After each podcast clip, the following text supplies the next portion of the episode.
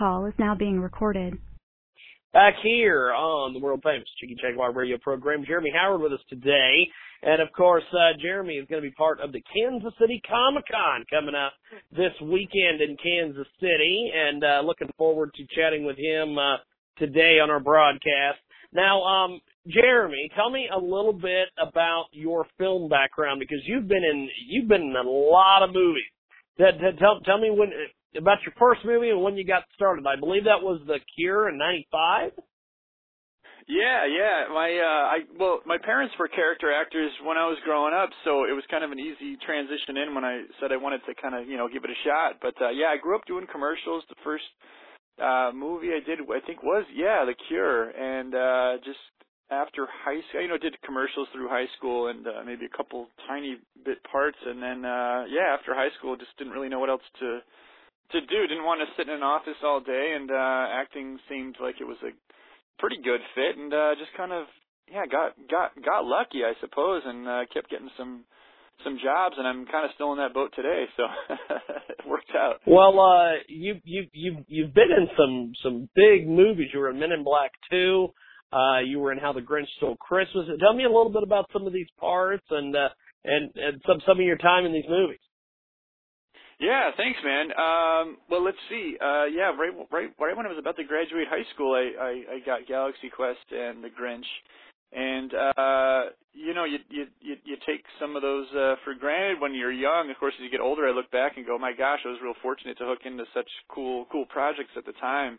Um, yeah, and then Men in Black 2, and uh, I also played some some ghosts in Haunted Mansion. Those came about. Uh, Rick Baker did the makeup on uh, on the Grinch, and he's you know won Academy Awards for like Werewolf in Paris, and uh, actually the Grinch he won for I believe as well. Uh, he's a makeup guru. He he loved my long neck, so he wanted to bring me in on some of those projects, and then other things just kind of came about. Uh, just through the standard auditioning process. Uh, the same lady who cast me in a small part in uh, Catch Me If You Can uh, had cast me in Galaxy Quest, and then she cast me in uh, Ninja Turtles. Uh, you know, a few years later, and uh, yeah, you know, it's I have a great time doing it. It's really a lot of fun. The people that you meet in this business are uh, really just great folks uh, that I've found anyway.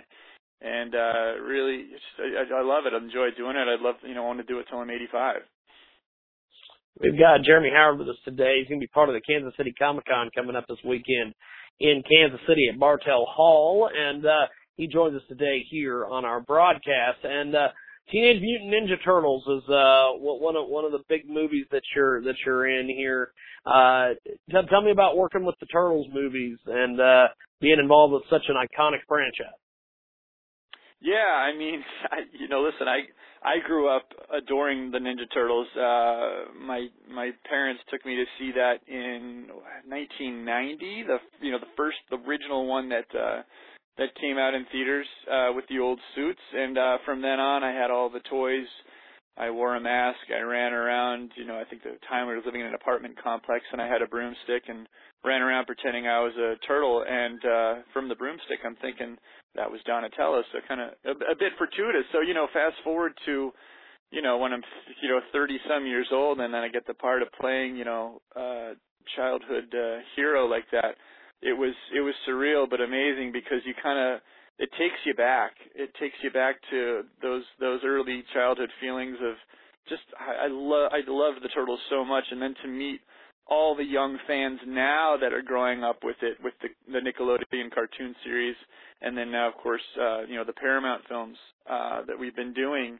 Uh, it, it's it's an amazing uh, it's been an amazing journey, and just to be a part of that world again, it, it again it brings back those kid feelings.